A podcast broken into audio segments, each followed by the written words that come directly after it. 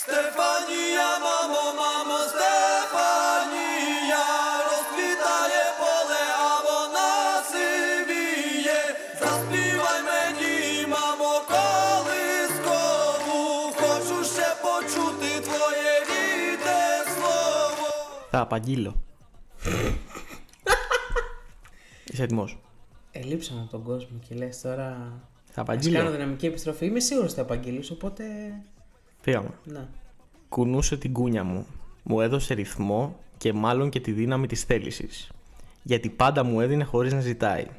Μάλλον ήξερε πιο πολλά και από τον Σολομώντα. Πάντα επιστρέφω σε σένα μέσα από σπασμένους δρόμους. Με αφήνει να κοιμηθώ, να κοιμηθώ όταν έχει δυνατές καταιγίδες. Σηκώνει τα χέρια της σαν σφαίρες, όπως έκανε και η γιαγιά μου. Με ήξερε πολύ καλά. Δεν μπορούσα να την ξεγελάσω ακόμη και όταν ήταν κουρασμένη. Κουνούσε την κούνια μου. Το τοπίο ανθίζει, αλλά αυτή γίνεται γκρίζα. Και λοιπά και λοιπά και λοιπά. Και αν κάποιος, μετά από αυτό που ελπίζω να κατάλαβε, έχει ε, αμφιβολίες για το γιατί νίκησε η Ουκρανία τη φετινή Eurovision με αυτό το τραγούδι, με αυτό το νόημα, με αυτό το συμβολισμό, καλύτερα να ε, το ξανασκεφτεί. Ή γενικά μπορεί να βάλει το podcast στο mute, γιατί δεν νομίζω ότι θα, θα πάει καλά αυτό. Ναι, ε, έχει καιρό να, μέχρι του χρόνου να το ζυμώσει μέσα του.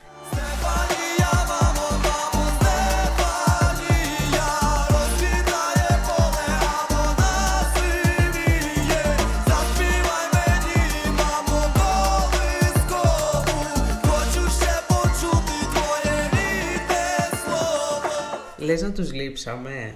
Ε, δεν ξέρω. Πάντως θα μας λείψει λίγο, νομίζω, η Eurovision μέχρι του χρόνου, ένα χρόνο. Ε, και κοίτα, λοιπά. πρακτικά νομίζω ότι είναι μέχρι το Δεκέμβριο, γιατί μετά ξεκινάνε πάλι τα νταβαντούρια. Ε, γενικά ρε Και παιδί μου, εντάξει το τώρα. παραδώσε. Ε, είναι η περίοδος στο post. Ε, η post depression, πώς το λέμε. Ναι. Ε, νομίζω ότι ακόμα βρίσκονται σε κατάθλιψη. Εγώ προσωπικά δεν. ναι, όχι, φέτος ούτε εγώ δεν ιδιαίτερα. νομίζω, να πω την δηλαδή. αλήθεια. Το ζήσαμε. Το ζήσαμε. Δεν μπορούμε να έχουμε. Το απολαύσαμε νομίζω. Εγώ φέτος Ναι. την απόλαυσα την Eurovision. Ναι. Γιατί είχα και τις τρεις μέρες ρεπό, να τα λέμε και αυτά. και ήταν πολύ σημαντικό. Ε, μπορώ να πω ότι δυστυχώς ο πόλεμος μας στέρισε μία από τις συγκλονιστικότερες διαδικασίες ψηφοφορίας διότι φαινόταν να είναι πάρα πολύ κοντά ο Ράιντερ με την Τσανέλ Συμφωνώ. ε, όμως, Hey, εντάξει. και την Κορνέλια. Ναι, εντάξει, δεν πιστεύω ότι θα κέρδιζε έτσι όπως πήγε. Γιατί ρε φίλε, να μην έμεινε δεύτερη, γιατί όχι; Θα μπορούσε να βγει. Δεν νομίζω να κέρδιζε. 20 Δυστυχώς. βαθμούς διαφορά είχε, δεν κατάλαβα Δυστυχώς τώρα. Θε να η με ανάψεις τώρα. Κορνέλια. από το ξεκίνημα. Λοιπόν, ας πάμε από την αρχή. Alcohol is free. Ξεκινήσουμε. Ναι, Alcohol is free. Πλέον Επιστρέψαμε. μπορείτε να μας ακούτε σε πάρα πολλές πλατφόρμες, όχι μόνο στο Spotify, να τα πούμε αυτά, έχουμε επεκταθεί. Δεν θα, ανα- δεν θα αναφέρουμε όλες τις πλατφόρμες. Στην πλατφόρμα που είστε ή σε μια εναλλακτική που θέλετε, απλά ψάξτε μας και θα μας βρείτε. Όποια πλατφόρμα χρησιμοποιείτε, να ξέρετε πως είμαστε εκεί. Είμαστε παντού. Είμαστε εκεί για εσά. Λοιπόν, ε, να πάρουμε το πράγμα από την αρχή τους. Κάναμε το επεισόδιο με τα hot takes μας. Μερικά πήγαν πολύ καλά, μερικά δεν πήγαν ιδιαίτερα καλά.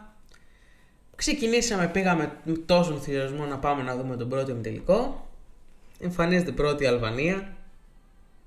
Λες καλά θα πάει αυτό. Και δεν πήγε και πολύ καλά. Όπως προβλέψαμε. Κοίτα, γενικά είχε ένα μικρό χάος ο πρώτος και ο δεύτερος ημιτελικός. Ήταν λίγο στο άγνωστο. Εμείς λέγαμε, λέγαμε, λέγαμε. Είδαμε κιόλας, ξέρεις, επιβεβαιωθήκαμε σε κάποια πράγματα ότι οκ. Δηλαδή, εγώ την Αλβανία προσωπικά τη χάρηκα. Πολύ live. Δηλαδή, ήταν μάλλον και το πρώτο κομμάτι ίσως και που άνοιξε τη σεζόν. Οπότε δεν γινόταν. Δηλαδή, θα έπρεπε να, να λιποθυμήσουν για να πει: Ωχ, δεν μου άρεσε πολύ αυτό. Ε, κάτι το οποίο δεν έγινε. Ε, και γενικά νομίζω ότι. Πώς να σου το πω. Μας άρεσε αυτό που είδαμε συνολικά. Οπότε δεν περιμέναμε μετά την ε, απότομη προσγείωση για την ε, φίλη μας τη Ρόνελα. Που τόσο πολύ την είχαμε. Ήταν μάλιστα, να θυμάσαι στις προβλέψεις, την είχαμε πει: Παιδιά, υπάρχει, σίγουρα θα περάσει. Η Ρονέλα θα περάσει. 100, δηλαδή και κλεισμένο από τώρα. Είμαστε τόσο σίγουροι. και, ε, Πριν εντάξει, τις πρόβες εννοείς. πριν τις πρόβες. Όλα πριν τις πρόβες αυτά. Δε- Δεν φταίμε κι εμείς, έτσι, να τα λέμε όλα. Όχι. Δεν φταίμε. Εντάξει τώρα. Ε, άρα, αν νομίζω όμως ότι μετά οι ημιτελικοί πέρασαν πολύ γρήγορα, ρε παιδί μου. Ναι. Δηλαδή το zoom, το όλο αυτό ήταν στο τελικό και ό,τι συνέβη. Θυμάμαι άλλη μια πρόβλεψη που είχαμε κάνει τότε στους ημιτελικού για το δεύτερο. Ότι από όλες τις χώρες που λέγαμε όσο σίγουρος θα περάσουν, κάποια δεν θα περάσει. Αν θυμάσαι που το λέγαμε. Ναι. Και μέσα στις σίγουρες ήταν και η Κύπρος. Που ουσιαστικά ήταν εκείνη που επιβεβαίωσε την πρόβλεψή μας δυστυχώς. Αλλά αναμενόμενα με βάση αυτό που είδαμε επί σκηνής. Ναι, γενικά αν ε, ανατρέξουμε σε εκείνο το podcast ε, που ήταν πριν τις πρόβες και σε αυτό που μάλλον λέγαμε δεν τα αναφέραμε τόσο αλλά σε αυτά που λέγαμε μετά τις πρώτες και τις δεύτερες πρόβες νομίζω ότι θα ήταν η μέρα με τη νύχτα. Πολλές αλλαγές. Πολλά... δηλαδή υπήρχαν χώρες που δεν τις υπολογίζαμε καν και πέρασαν. Ναι. Ε, Ελβετία. Ελβετία. Ε, Ενώ είχαμε πει, είχαμε πει ότι επειδή είναι η Ελβετία και έχει ένα όνομα, δεν είναι αδιανόητο να περάσεις. Εσύ ειδικά το υποστηρίζει αυτό. Όχι πώ θες να περάσει. είχα υποστηρίξει εγώ κάτι Ναι, τέτοιο ναι. Ντροπή μου και Σίγηρη. Ντροπής σου. Ντροπή μου. Ντροπής σου. Ε, εντάξει, βέβαια ήταν όμως πολύ ιδιαίτερη συνθήκη γιατί νομίζω η Ουκρανία στον πρώτο τελικό απλά ρούφηξε όλους τους πόντους. Μαζί με την φίλη μας τη Μολδαβία, θα τα πούμε γι' αυτά σε λίγο. Αυτή τη, τη χώρα, την περίεργη τέλος πάντων. Μια χαρά είναι η χώρα, αλλά οκ, με πειράζει λίγο το, το φετινό. Ε, οπότε ήταν πολύ δύσκολο για τους άλλους να πάρουν ποντάκια και να αναρριχηθούν προς τη δεκάδα. Μόνο οι επιτροπές δηλαδή ήταν ικανές να δώσουν πόντους. Τους πήρε όλους η Ελβετία ή και αντίστοιχες Ελβετίες του ημιτελικού και έμειναν έξω τα πιο. τα bobs τα λεγόμενα. Και για πρώτη φορά, ε, νομίζω, στην ιστορία του Eurovision, ε, χώρα με 0 στο televoting πέρασε σε τελικό. Πάμε να ανοίξουμε αυτό το φάκελο. λοιπόν, φάκελο σκάνδαλο. Καταρχάς, να ξεκαθαρίσουμε δύο πράγματα. Η Eurovision είναι δύο, ε, χωρίζεται σε δύο μέρη. Το πρώτο μέρος, το οποίο γι' αυτό ασχολούμαστε και γι' αυτό μας αρέσει, νομίζω, σε όσους αρέσει, είναι το μουσικό, το διαγωνιστικό, το πώς οι διαφορετικοί καλλιτέχνες από όλες τις χώρες εκπροσωπούνται κλπ. Ε, Όλοι αυτοί με το staging, τι θα γίνει.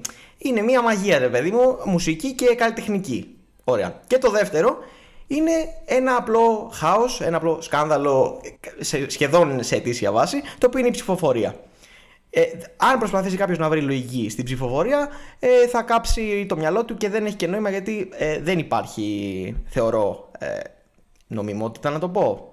Μία στέρεη βάση κάθε χρόνο δεν υπάρχει. Με εξαιρέσεις. Δηλαδή, κάποιες χρονιές θα είναι όλα, ε, ξέρεις, ε, neutral. Αλλά τις περισσότερες δεν είναι. Το σκάνδαλο δεν έχει να κάνει με την Ουκρανία, να το ξεκαθαρίσουμε. Ναι. Φέτος η Ουκρανία, να το ξεκαθαρίσουμε λίγο, να το πάμε και λίγο από την αρχή. Το βασικό θέμα αυτής της Eurovision είναι ότι η Ουκρανία νίκησε με όθηση λόγω των συνειδικών, αλλά ο κόσμος ήθελε, Ουκρανία, ο κόσμος ήθελε το Μα ο τραγούδι. κόσμος την έβγαλε νικήτρια. Ακριβώς, δεν υπάρχει κάτι άλλο. Οκ, ακούω το επιχείρημα θα μπορούσε να είναι πιο κάτω στις επιτροπές. Το ακούω. Ναι. Αλλά και πάλι θα πόσο νικούσε. κάτω να ήταν, θα ήταν, να ήταν 7η, 8η. Ε, για να νικήσει, ε, μάλλον θα νικούσε ακόμα και αν έπαιρνε 27 βαθμούς στις επιτροπές. Ε, εντάξει. Και πήρε γύρω στους 100. Ούτε π- πέρσι το Shum νομίζω περισσότερο είχε πάρει σε επιτροπές. Εννοείται. Για να, ήταν 20, για να έπαιρνε 27 πρέπει να ήταν 11 τις επιτροπές. Ναι, το οποίο δεν δεν επρόκειτο να γίνει. γίνεται. Ο κόσμος θέλει Ουκρανία, το ξεπερνάμε αυτό. Όλοι ψήφισαν, το είδαμε, όλες οι χώρες. Ε, πήρε από όλες και, Και το που λιγότερο. την ψηφίσαμε, μην Ναι. λέτε κάτι, δεν δέκατη. Η Κύπρος έβαζε το 12 της, έτσι. Ε, Και έσπασε και η μονοτονία, μην νομίζουμε ότι είμαστε πάντα ε, αυτό το δίπολο. Ε, Και η χαμηλότερη βαθμολογία που πήρε ήταν το 7 της Σερβίας. 7 ολογράφος. Ωραία, λοιπόν, το σκάνδαλο ήταν στα, στα ημιτελικά, από ό,τι ακούσαμε. Αν ε, παραξενευτήκατε το Σάββατο που είδατε τον κύριο CEO Ο της Στρεντά, Eurovision, που ναι, λέει αυτόν κάπως τον έτσι. περίεργο, να βγαίνει σε κάποια παραθυράκια χωρών και να ανακοινώνει ο ίδιος βαθμούς, σαν να το έχει πάρει, ας πούμε, Που όλε το spotlight. Κάποιες των χωρών ήταν ίδιες μεταξύ τους. Τι εννοείς; Δύο χώρες μεταξύ τους, δεν θυμάμαι τώρα ποια συγκεκριμένα, είχαν ίδιε ακριβώ Α, αυτό τις βαθμολογίες. Ναι, ναι. Νόμιζα ίδιες χώρες. Λέω. Όχι, όχι. Τι είναι; Ρε- ε, replicate. ε, ναι.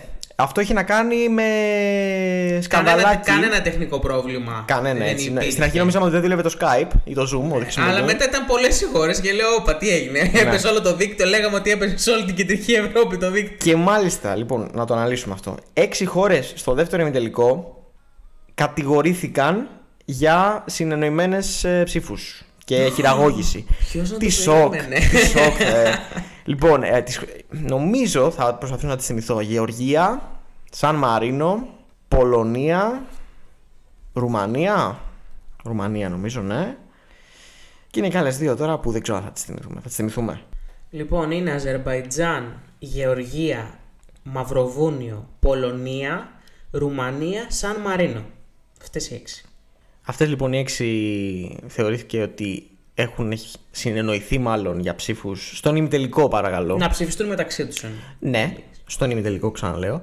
Ε, και ως ποινή, μάλλον η EBU, για να αποφύγει το σούσουρο, δεν το αποκάλυψε μετά τον τελικό. Γιατί θα γινόταν αυτό που έγινε τώρα τις τελευταίες μέρες, θα γινόταν πριν τον τελικό. Θα ήταν ε, καταστροφή. Ε, δεν είπε τίποτα, δεν τους ενημέρωσε. Τους άφησε να περιμένουν εκεί πέρα σύξυλοι στα, στα green screen να, να αγγείλουν τους βαθμούς.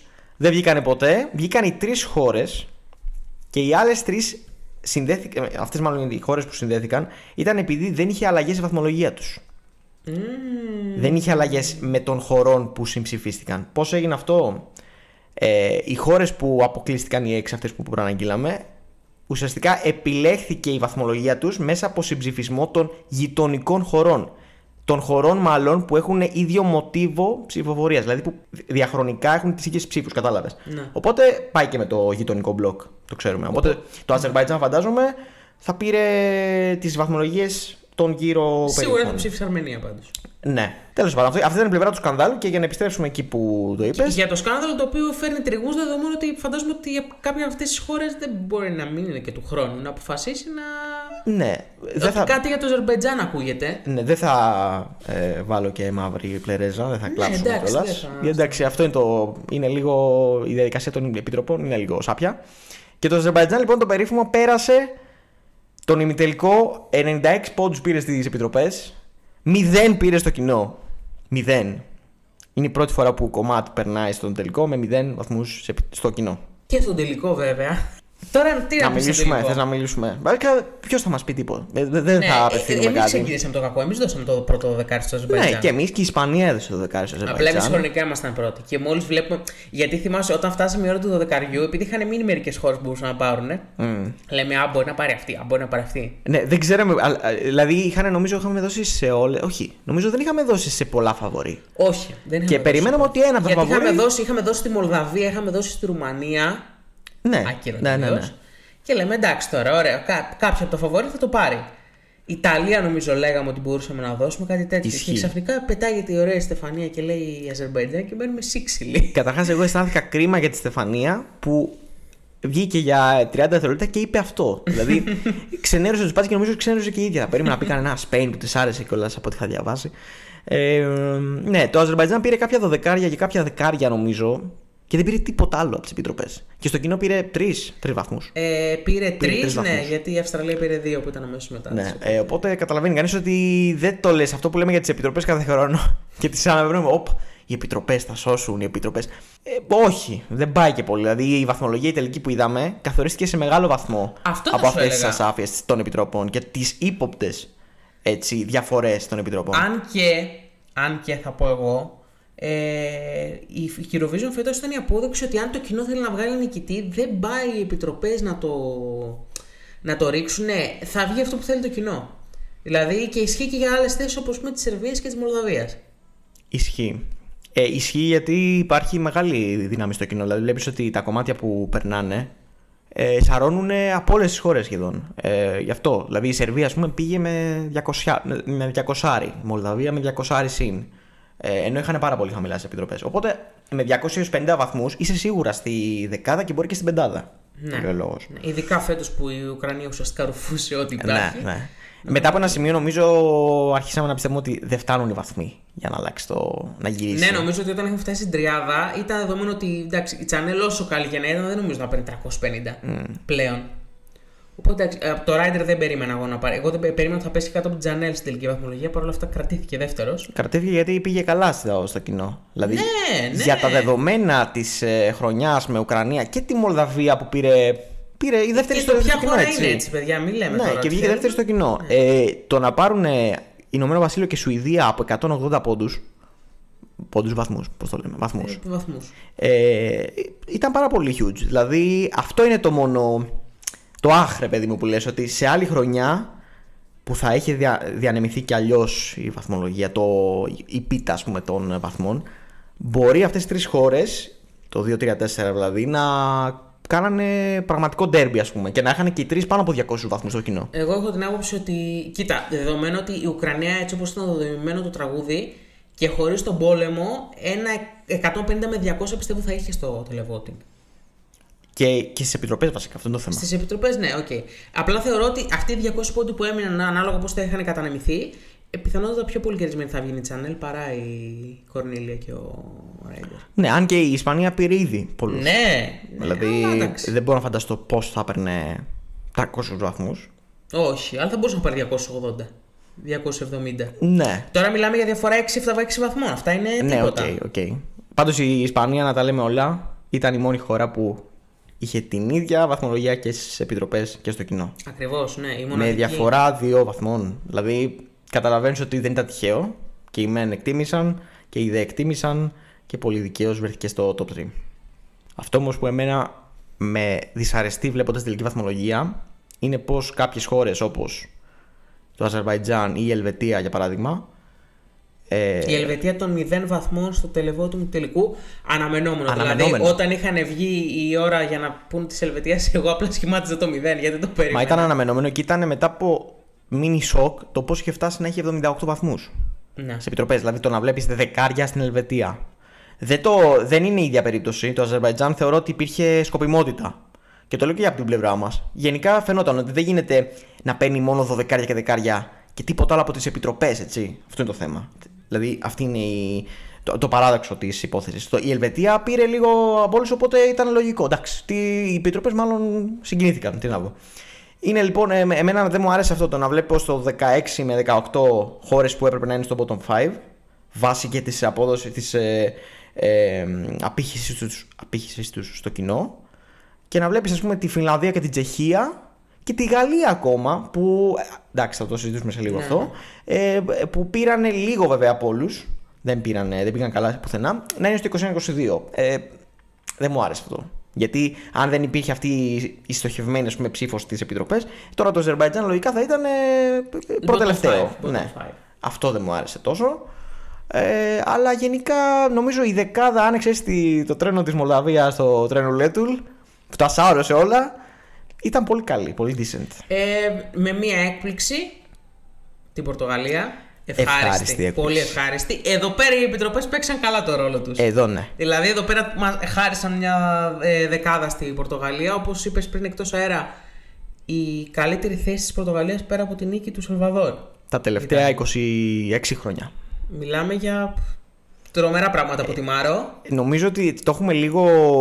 Όχι το παραβλέψαμε, μάλλον για- λόγω του, του ντόρου που έγινε για την πρώτη τετράδα. Αλλά είναι η μεγάλη δικαίωση της φετινής Eurovision.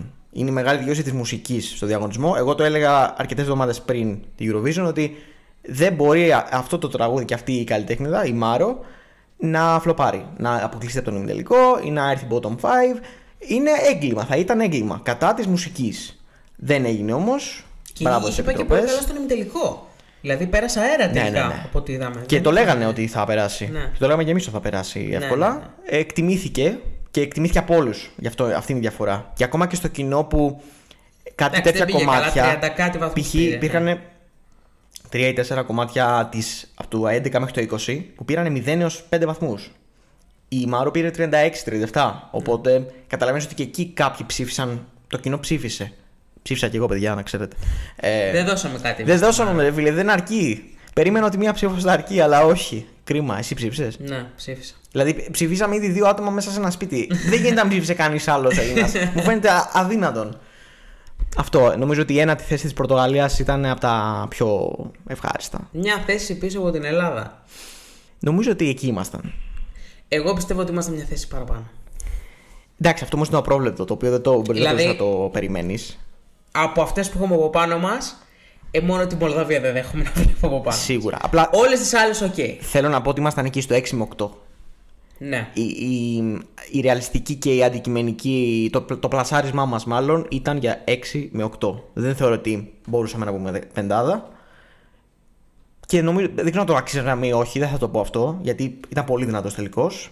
Και με top 5 νομίζω, ίσως είναι το καλύτερο top 5 των τελευταίων χρόνων θα πω. Δεν θα Ναι. πω πόσο. Αλλά είναι πολύ δυνατό, έχει ό,τι θες έχει μέσα. Ναι, ναι, ναι. ναι. Αν σκεφτείς η έκτη ήταν Ιταλία. Δηλαδή, Αυτό δηλαδή, μόνο και μόνο που να τα λέμε κιόλα, η Ιταλία έκανε τεράστιο achievement για διοργανώτρια. Για το πώς πήγε η διοργάνωσή της, βέβαια. Και αυτό. Δηλαδή ότι για την κατάρα τη λεγόμενη των διοργανωτών η έκτη θέση είναι Παράσιμο. Ναι, ουσιαστικά πήρε Παράσιμο. τους, ίδιους- ακριβώς ίδιους βαθμούς με την Ελλάδα στο, στο, στις επιτροπές, 158 και οι δύο. Ισχύει. Απλά είχε 100 βαθμούς στο televoting. Πιστεύω ότι εκεί έπαιξε ρόλο ο Μαμούντ. Πιστεύω. Ναι, γενικά νομίζω η, η- Ναι. το όλο act ήταν πολύ δημοφιλές. Ήταν δημοφιλές από την αρχή. Το, ξ- το ξέραμε δηλαδή ότι θα έχει απο, α- ανταπόκριση. Δηλαδή τώρα να έβγαινε 21ο στο κοινό, δύσκολο. Να παίρνει, ας πούμε, όπως σου πήρε η Αυστραλία, πήρε δύο βαθμούς. Ε, όχι. Θα πήγαινε καλά. Απλά δεν πήγε για νίκη. Το είχαμε, νομίζω, το, μετά την live εμφάνιση το, το, το χωνέψαμε, ρε παιδί μου, ότι δεν πρόκειται να είναι στα φαβόρη για να νικήσει η Ιταλία. Τώρα πηγαίναμε από το ένα στο άλλο, αλλά ε, μεγάλο σοκ ε, η Αυστραλία για μένα. Οι δύο βαθμοί. Ναι. Δεν άξιζε μόνο δύο βαθμοί. Μπορώ να το καταλάβω μόνο για το ότι είναι η Αυστραλία που αν δεν Ναι. έχει το. Δεν έχει κανονικά να γείτον αρχικά. Ναι, αν δεν έχει το απίστευτα fan favorite κομμάτι και την όλη συμμετοχή. Δηλαδή, μία φορά νομίζω έχει πάει καλά στο κοινό. Με την ε, Το τύπησα. Και το 19 με την ε, τύπησα που αιωρούταν. Α, ναι, ναι, επειδή είχε. Η κάτι... οποία όμως ήταν πολύ εντυπωσιακή και είχε πάρα πολύ κοινό. Από εκεί πήγε καλά. Η επιτροπή στην Αχαντακώση νομίζω. Ε, οπότε αν δεν έχει τώρα το, το πολύ έτσι, το μαγνήτη του κοινού, μου φαίνεται λογικό. Ποιος θα ψηφίσει Αυστραλία; Παρ' όλα αυτά, ε, 100% δικαιολογημένη η θέση στις επιτροπές. Νομίζω οι επιτροπές πρέπει να ήταν δεκάδα. Ε, οριακά. Ε, δωδεκάδα πρέπει να ήταν σίγουρα. Πιστεύω. Γιατί τερμάτισε 14η. Ναι. Οπότε κάπως πρέπει να τους πήρε αυτούς τους βαθμούς. Αυστραλία νομίζω εμένα ήταν από τα πιο μεγάλα growers ε, στον τελικό. Ναι, ήταν, ήταν τρομερή εμφάνιση. Δηλαδή στη δωδεκάδα μου, για να, στη δεκάδα μου το Σάββατο και στη δωδεκάδα μου πλέον ε, γενικά. Πάρα πολύ καλός. Ε, σε αντίθεση, εμένα το μεγαλύτερο μου grower πιστεύω ότι ήταν η Φιλανδία μαζί με τη Σερβία. Η Φιλανδία που επίσης καταποντίστηκε στο τελικό, αλλά θεωρώ ότι η εμφάνισή τους είναι memorable. Δηλαδή, οκ, δεν θα κοιτάμε τη θέση τους. Είναι κρίμα Ναι. γιατί θα ξεχαστεί λόγω της θέσης του αλλά για μένα δεν θα ξεχαστεί γενικά το ότι οι Erasmus πήγαν στη Eurovision, το ότι κάνανε δύο τρομερές Ήταν πάρα εμφανίσεις. πολύ καλή. Δηλαδή ήταν τρομερές εμφανίσεις στον ημιλικό στο τελικό. Ακόμα και αν δεν, είχε, δεν ήταν το πρώτο φαβορή, δεν είχε πολύ μεγάλη ανταπόκριση γιατί κάποιοι το θεωρούσαν παροχημένο. ε, Μπορεί. Ήταν εξαιρετική. Δηλαδή, εγώ τους χάρηκα, ε, έδωσαν παλμό. Ήταν το μόνο ροκ, πραγματικά καλό ροκ φέτος, χωρίς δηλαδή αντι- α, υποκειμενικές, έτσι, Ναι. υποκειμενική σκοπιά. Ήταν το μοναδικό που άξιζε. Βουλγαρία. Ω, δεν βγήκε τελευταία. Ναι! Φέτος. Να τα λέμε Μπράβο όλα. στη Βουλγαρία. Μπράβο της. Και δεν της άξιζε να βγει τελευταία. 38η, στου 40. Δεν της άξιζε να βγει τελευταία. Το λες, ε. Ναι. Εντάξει, με- είναι μεγάλο, μεγάλη βελτίωση. Ναι, Το ότι ναι. παραδεχόμαστε ότι δεν άξιζε. Αν και εγώ να σου πω την αλήθεια, την έριξα Την άφησες τελευταία. τελευταία, ε. Την έριξε τελευταία. Δεν την είχα. Τελευταία. Ασόψε το Ισραηλινός που, τα, που χόρεψε καλά και τα πήγε καλά. Πολύ καλός. πολύ καλός. Ε, ναι, η Φιλανδία λοιπόν με ένα top 3 από την αρχή και δικαιώθηκα για μένα προσωπικά. Από τις αγαπημένες μου συμμετοχές. Θα πω γενικά στην Eurovision. Μ' άρεσε πάρα, δηλαδή, Ναι. πάρα πολύ. Ε, το διασκέδασα κάθε φορά και περισσότερο. Και, Και εντάξει. αποκτά ακόμα μεγαλύτερη αξία το επίτευγμα της Μάρο αν σκεφτείς ότι ξεκίνησε στο τρίτη νωρίς νωρίς είχε από πίσω της Ρουμανία και μπροστά της Φιλανδία και βγήκε δεκάδα δηλαδή Πραγματικά. είναι απίστευτο επίτευγμα Πάντως ναι, ε, το θέμα του running order της σειράς που εμφανίζονται είναι λίγο διφορούμενο. Δεν μπορώ να το πιάσω πολύ. Δηλαδή η Πορτογαλία τρί- τρίτη θέση στη, στο running order και βγήκε ένατη. Η Γαλλία έκτη θέση και βγήκε 24η. Η Νορβηγία ε, αμέσως μετά και βγήκε δέκατη. Μια χαρά δηλαδή. Ε, ε, Μήπως σημαίνει ότι τελικά δεν παίζει πάρα πολύ ρόλο ενώ ότι αν έχεις, αν έχεις τραγουδάρα όποτε και να είναι αν δεν είναι πρώτο ναι, δηλαδή ο Πολωνός μετά το Sam Ryder βέβαια, εντάξει που εντάξει. όποιος και να είσαι εκεί πέρα μετά το Sam Ryder ε, είσαι λίγο ναι, μικρότερος. όμως μετά ήταν η Σερβία Ναι, δηλαδή ανάμεσα σε αυτό το σάντουιτς, αλλά στο, στην 23η θέση, ρε παιδί μου. Ναι. Και βγήκε 12ο. Αποτυχία σχετικά με αυτό που περίμενε ο κόσμος που τον είχαν για και για μένα, είναι- νίκη. για μένα είναι just Όχι και για μένα. πολύ καλά είναι πάρα πολύ καλά Είναι, για τον μέχρι κόσμο. εκεί θα τον έβαζα. Ναι. Όχι παραπάνω. Ε, οπότε δεν ξέρω, είναι λίγο. Όχι μύθος. Απλά δεν μπορείς να το προβλέψεις. Αν αξίζεις, ας πούμε, σαν συμμετοχή, θα πας καλά.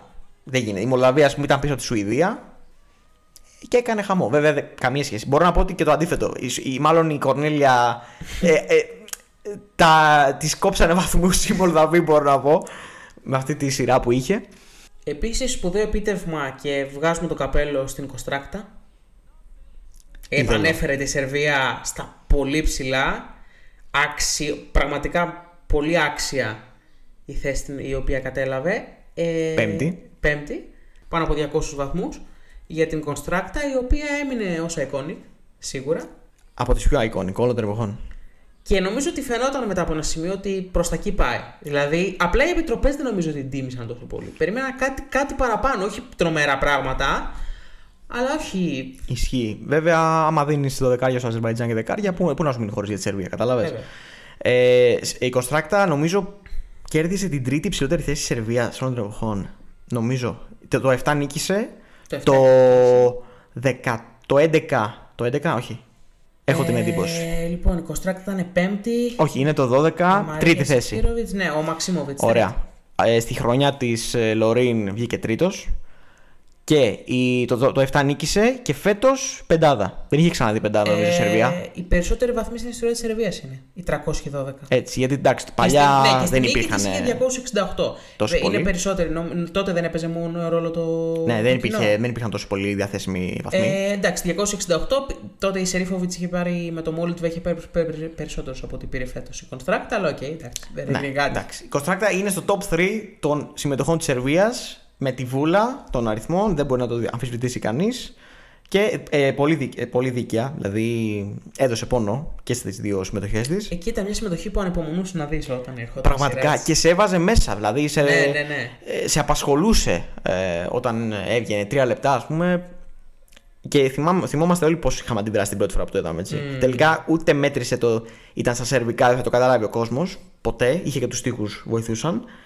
Ε, Μόνο εκείνη η τρία λεπτά να την κοιτάς, ας πούμε, να, και- να σε βλέπει με- μέσα στην ψυχή σου να βλέπει. Εκεί ειδικά πέφτουν τα κόκκινα φώτα στο τέλος, ο Χριστός και η Παναγία.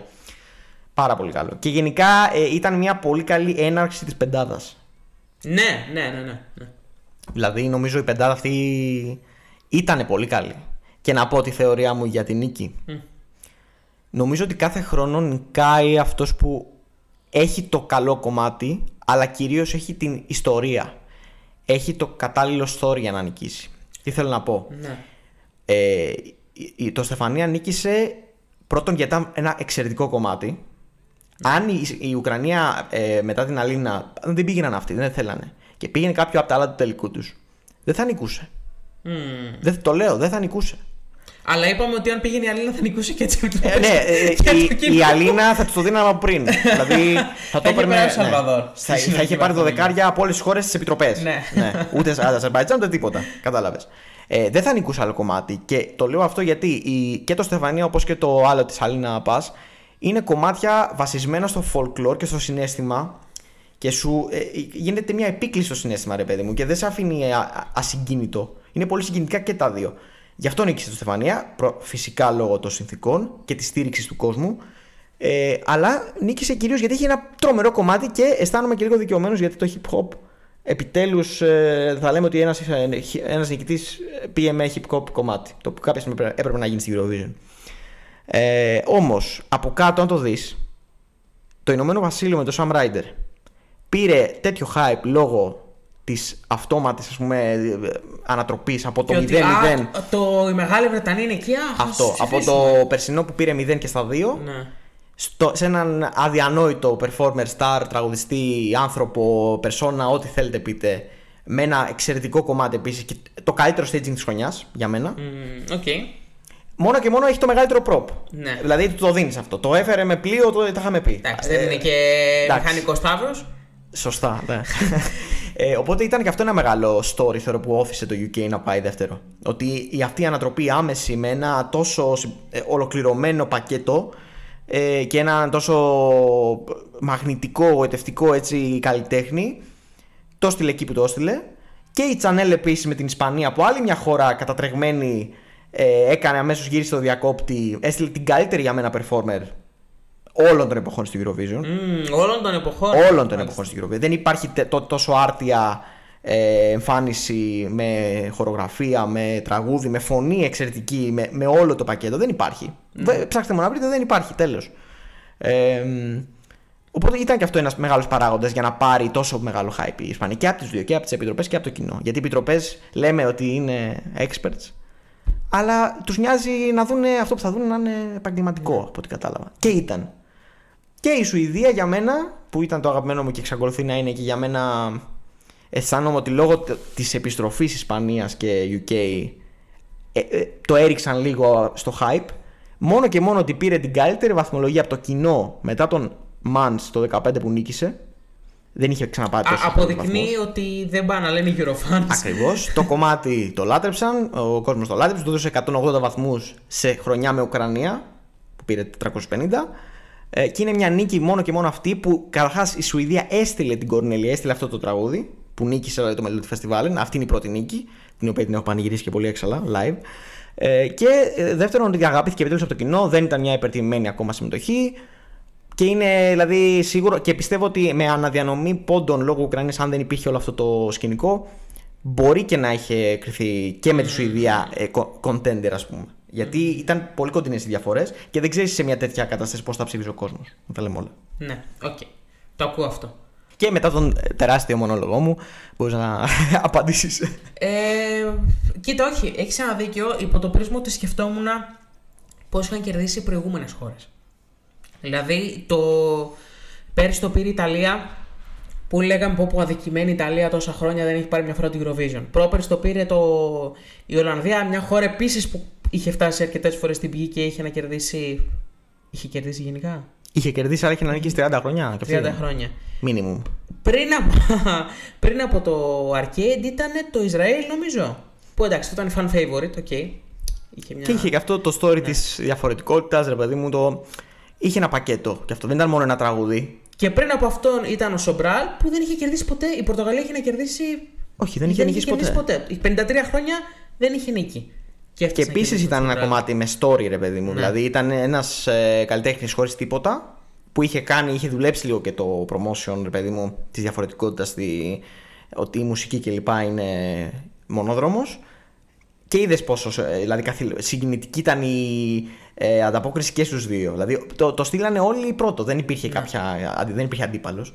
Αυτό θέλω να πω. Ότι νομίζω ότι είναι ένα πακέτο και είναι το story που μετράει περισσότερο. Η, Ισ- η, Ισπα- η Ισπανία λέω. Η Ιταλία πέρυσι δεν ήταν μόνο το ότι ήταν αδικημένη, ήταν ότι πήγε με rockstar στα, στα μικράτα τους. Ε, τους έβλεπες, ας πούμε, να έχουν ε, ε, παγκόσμια κλάση σε, σε αυτό που έκαναν. Γιατί και η Γαλλία ήταν πέρσι εξαιρετική Ναι. και επίσης με πολλά χρόνια να νικήσει, αλλά δεν είχε αυτό το εκτόπισμα για να. Κατάλαβες. Ναι, για να μπορέσει να τους βγάλει από εκεί. Ε, η Τσάνελ απέδειξε πως η σχολή Ελένη Φουρέιρα μπορεί να λειτουργήσει ακόμα στη Eurovision. Κάποια στιγμή, κάποια, δεν ξέρω ποια θα είναι η τυχερή, πιστεύω ότι θα σπάσει το ρόδι. Γιατί συζητάγαμε ότι έχουμε να δούμε νικήτρια τέτοιου στυλ γυναίκα από την Παπαρίζου. Ναι. Δεν έχει κερδίσει κάποια άλλη με αυτό το στυλ Ναι, ναι, ναι. ποτέ. Ξανά από τότε. Ε, το θέμα είναι η Ισπανία του χρόνου μπορεί να κάνει το ίδιο πράγμα. Μην πάθει Κύπρο. Δεν πιστεύω. Θα είναι. δεν πιστεύω θέμα. γιατί έχουν ε, τελικό. Πλέον Ναι. έχουν τελικό και θεωρώ ότι θα γίνεται ακόμα καλύτερη η Ισπανία μέσω του τελικού της. Δηλαδή, ε, η Ισπανία ήταν μία από τις περιπτώσεις χωρών που είχε τρεις επιλογές που αν πήγαιναν θα έκαναν, θα είχαν τόρο. Θα έκαναν τόρο. Ναι, και το άμα βάζεις, ε. Ναι. Θα έκανε, δεν σου λέω ότι θα πήγαινε δεύτερο. Δεν θα πήγαινε καλά. δε- δεν σου το λέω. Στο κοινό μπορεί να πήγαινε εξαιρετικά πάλι. Ναι. Να ήταν Μολδαβία. Το πιστεύω. Σε επιτροπές πάτος και στο κοινό πολύ ψηλά. Μάλιστα. Το πιστεύω. Οι Τανσουγκέρας επίσης θα μπορούσαν να έχουν πάει πολύ καλά. Ή και πολύ Γαλλία. Θα μπορούσε. Δηλαδή, θα μπορούσε πλέον, το, το βλέπω. Οπότε Ε, πάλι καλά που δεν απογοητευτήκαμε. Ναι, νομίζω η Τσανέλ ήταν η απόλυτα σωστή επιλογή της Ισπανίας. Και αυτό το story. είναι- Πλέον όμως η Ισπανία και η UK δεν θα έχουν αυτή την. ε, Αυτό ακριβώς. αυτό το εκτόπισμα του χρόνου. Με το καλό καταρχάς να γίνει πρώτον. Να έχει τελειώσει ο πόλεμος. Να δούμε πού θα γίνει. αυτό. Πού θα γίνει, αν και από ό,τι είπαν θα προσπαθήσουν να το κάνουν στην Ουκρανία να δουν αν γίνεται. Και μέχρι το τέλος του χρόνου, αν δεν γίνεται, θα αναλάβει μια άλλη. Ε, φαντάζομαι ότι θα υπάρχουν κάποιες χώρες που θα είναι έτοιμες. Κάποιες Ναι, πόλεις ναι, θα συγκεκριμένα έχουν θα, ειδοποιηθεί. είναι stand-by. Έτσι, είναι πάρα πολλές βέβαια μέχρι στιγμής Ναι. που έχουν ε, εκφράσει ενδιαφέρον. Πολωνία έχω ακούσει τελευταία. Σουηδία, Ισπανία σίγουρες. Ισλανδία για κάποιο λόγο. Μάλλον λένε δεν θα το πάρουμε ποτέ. Οπότε ας Δεν διοργανώσουμε θέλω να εμείς. πω Ισλανδία. Ισλανδία, ρε φίλε. Με τα μαύρα βουνά εκεί πέρα. Τα μαύρα Α, ποτάμια. νομίζω ότι το σωστό είναι να γίνει στη Μεγάλη Βρετανία. Που βγήκε δεύτερη. Νομίζω ναι. Και γενικά, Ένα, ένα Manchester, ένα. και γενικά στο UK, ρε παιδί μου, Ναι. λίγο. Να νιώσει λίγο. Να δούμε ξανά πώς είναι, γιατί εμεί Ναι. δεν ξέρουμε πώς είναι. Και άμα ξανανικήσει, άμα νικήσει μάλλον, γιατί εντάξει. Ε, σε άλλη πόλη μου, εντάξει. Ναι, στο Λονδίνο, ας πούμε. Ναι. ορίστε. Αν και λογικά θα μπορούσε να γίνει και στην Auto Arena. Φαντάζομαι ότι έτσι. Λονδίνο, κι αλλιώς, έτσι. Ναι. Ναι. Αν και κάπου είδα κυρίως το Manchester. Το ή Manchester παίζει Εδιμβούργο πολύ. λένε. Τώρα δεν ξέρω. Ω, Σκοτία. Ναι, Φαντάζεσαι Εδιμβούργο. στη Σκοτία. Πολύ ωραίο. Πολύ καλό. Πολύ ωραίο. Γιατί Πολύ φυσικά καλό. Μεγάλη Βρετανία δεν είναι Αγγλία που λένε Ναι, κάποιοι. ναι, ναι, ναι. Είναι Μεγάλη Βρετανία. Είναι Μεγάλη Βρετανία. και Ηνωμένο Ιρλανδία. Βασίλειο. Ναι. Ηνωμένο Βασίλειο. Όλο. μαζί. Εμείς πότε θα διοργανώσουμε; Θες να βάλουμε κι εμείς υποψηφιότητα; το βάλουμε από την Όχι, Ουκρανία; Πρέπει να έχουμε κερδίσει για να το κάνουμε. Δηλαδή, εντάξει, κρίμα είναι. Περί τα Κοίτα, έξοδα. νομίζω ότι αυτή η ερώτηση αποσκοπεί στο και τώρα τι που λέει Ναι. η Κονστράκτα. Καταρχάς, What now? κατα- καταρχάς, για να πάμε στην Ελλάδα και να το κλείσουμε, ε, ας είμαστε λίγο ευχαριστημένοι. Δηλαδή, οκ. Επειδή έχω ακούσει πάρα πολλά σχόλια, επειδή τώρα έχει ανοίξει πάλι ο κύκλος γιατί δεν κάνουμε εθνικό τελικό, αφήστε μας για να διαλέξουμε εμείς. Λες και όταν κάναμε εθνικό τελικό πηγαίναμε αέρα. δεν είχαμε αποτυχία ποτέ. Ε, θυμηθείτε Rise Up και θυμηθείτε. Το αυτό που 95% των καλλιτεχνών που έχουν συμμετάσχει σε ελληνικό τελικό δεν είναι πλέον στη δισκογραφία. Δεν, δεν, τους, δεν τους ξέρω, δεν τους θυμάμαι. Ναι. Δηλαδή είναι τέτοια η κατάσταση.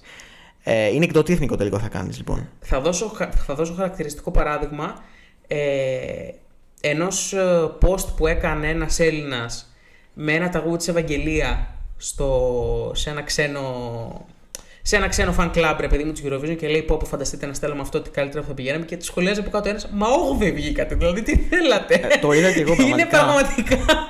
αυτό για μένα είναι. Περικλεί όλα όσα μπορώ να σκεφτώ αυτή τη στιγμή για τους Έλληνες Eurofans.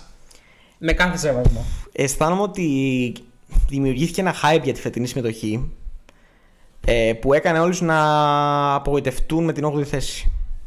Δηλαδή επειδή τα στοιχήματα αυτά τα ρημαδιασμένα που θα ήθελα πολύ του χρόνου Α, δεν πέσα- να μην δεν δω πέσα τίποτα. πα- Ναι, δεν πέσαν όμως πάρα πολύ έξω. Δηλαδή, Όχι, δεν πέ- έκτος ναι, μας όχι, ήταν κάποιο όλοι. διάστημα θυμάσαι που είχαμε ανέβει πέμπτη, ας πούμε. Ναι, μέχρι Μετά εκεί. την πρώτη πρόβα, νομίζω. Μέχρι εκεί. Και όλο αυτό το πυρετό, το ανεβαίνουμε, α, κατεβαίνουμε, α, το σκηνικό, α, το έχουμε εντυπωσιάσει. Είναι η καλύτερη σκηνοθεσία. σω επειδή ήταν η πρώτη χρονιά μετά από πολύ καιρό που δεν είχαμε κανένα πρόβλημα και ήταν όλα τέλεια. Ναι, και ήταν ένα άρτιο αποτέλεσμα. Μπορεί να είχε κά- κάποιοι να το θεωρούν λίγο, ξέρεις, παραφορτωμένο το τι κάναμε. Εντάξει, ναι, το ακούω. Απλά γενικά δεν, μπορείς να, δεν έχει κάποιο ψεγάδι. Έκανες μια αρτιστική έτσι, εμφάνιση, το χάρηκες, είχες και μια τρομερή καλλιτέχνη που πήγε όσο καλύτερα μπορούσε. Αν και πιστεύω στο τελικό μπορούσε και να ήταν λίγο καλύτερη φωνητικά, αλλά το, το, το vibe ήταν αλάνθαστο. Ήταν εξαιρετική η ατμόσφαιρα και η, η ανατριχίλα, ρε παιδί μου, που δίνει αυτή η κοπέλα.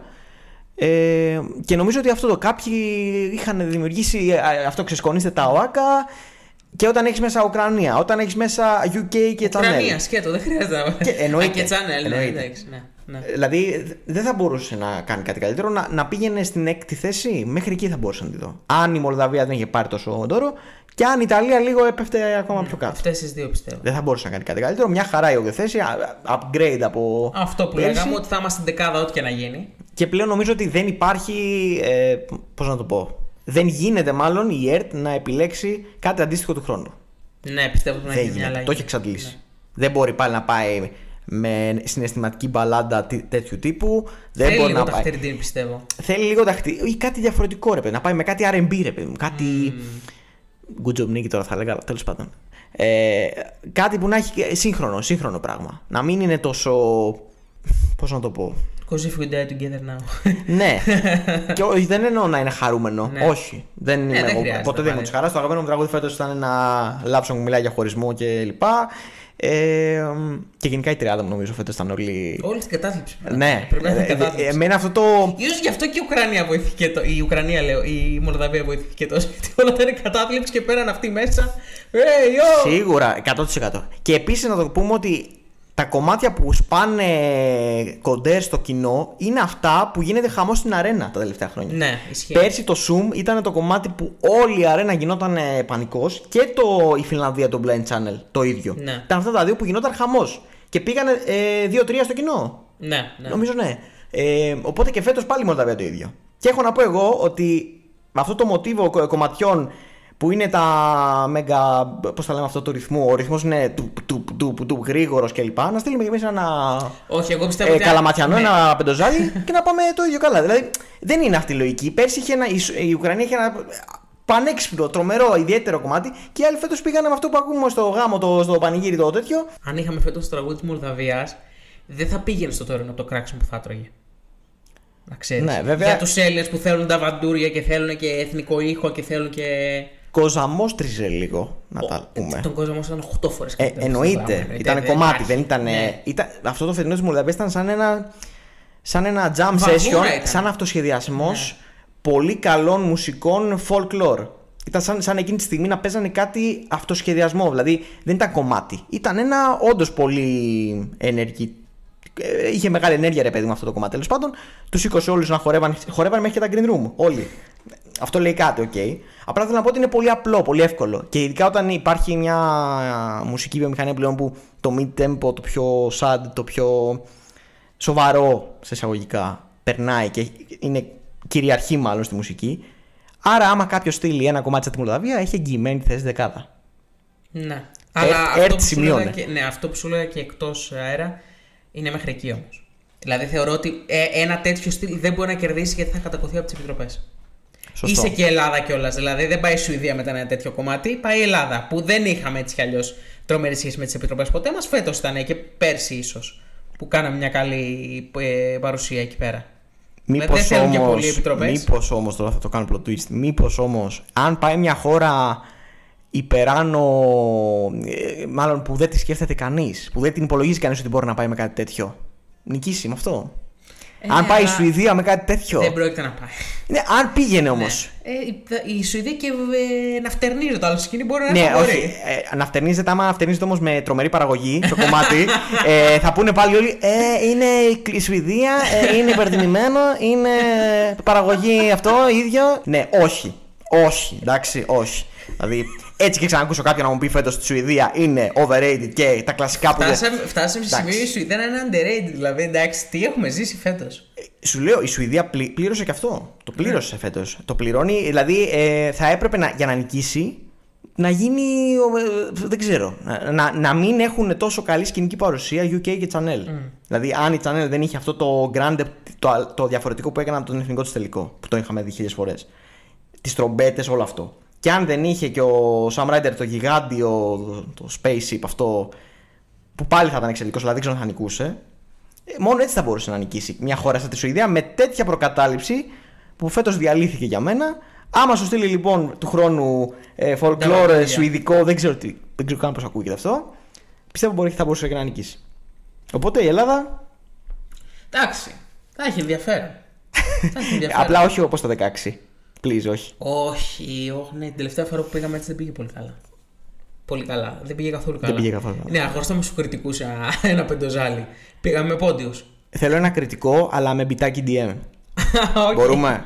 Θέλω τους go away σε κριτικούς. Γίνεται. Go away με Νίκο Ζωηδάκη. ναι, ναι. Αυτό θέλω του χρόνου. Λοιπόν, πάμε να κλείσουμε μια πρόταση. Τι σου έμεινε από τη φετινή Eurovision; Αν σε 10 χρόνια από τώρα σκέφτεσαι τη Eurovision του 2022, τι σου έχει μείνει; η ξενέρα μου, η αρχική για το αποτέλεσμα, γιατί πρέπει να το παραδεχτώ, κυρίως εμένα αυτό που με ενόχλησε ήταν ότι το ξέραμε. Δεν ήθελα αυτό το 60% νίκη πιθανότητα. Αυτό δεν ήθελα. Δεν, δεν μ' αρέσει γενικά να το βλέπω να είναι προκαθορισμένη τόσο μεγάλο φαβόρη. Αυτό δεν ήθελα. Σε δεύτερο χρόνο, βέβαια, εντάξει, δεν υπήρχε, δεν υπάρχει κανένα, κανένας συνδυασμός.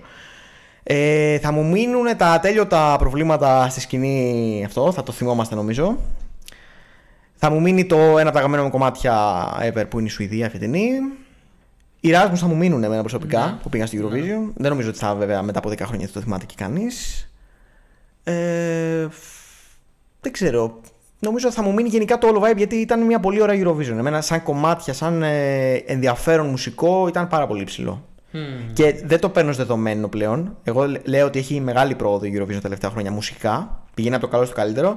Αλλά δεν το παίρνω ως δεδομένο γιατί του χρόνου μπορεί να έρθω να σου πω πάλι. Φέτος δεν είναι το ίδιο. Πέσαμε. Ναι, δηλαδή για μένα φέτος ήταν πολύ ψηλό το επίπεδο. Είχε τουλάχιστον 15 συμμετοχές. Που βλέπουμε ότι γίνονται, γίνεται χαμούλη στα iTunes charts, στα, γενικά στα chart του κόσμου, στο Spotify γίνεται χαμός. Τα φετινά κομμάτια της Eurovision είναι όλα στην 50, ας πούμε.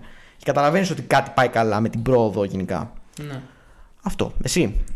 Ε, για μένα η φετινή Eurovision σε αμένει στην ιστορία ως ε, η επιβεβαίωση όπως και σου είπα και πριν ότι ο κόσμος κάνει κουμάντο ακόμα. Ότι δηλαδή οι επιτροπές μόνος τους δεν μπορούν να καθορίσουν αποτέλεσμα. Μπορούν να δώσουν μια πρόκριση σε ένα τελικό. Μπορούν να δώσουν ε, μια 15η θέση αντί για 22η ας πούμε. Αλλά ότι ακόμα και σήμερα ο κόσμος αυτό που θέλει αυτό θα βγει. Δεν πιστεύω ότι αλλάζει αυτό. Ε, και ό,τι και να λέμε για τις επιτροπές, σε κάποια πράγματα βοηθάνε, όπως βοήθησαν την Πορτογαλία, σε κάποια πράγματα δεν βοηθάνε, όπως η Ελβετία, ας πούμε.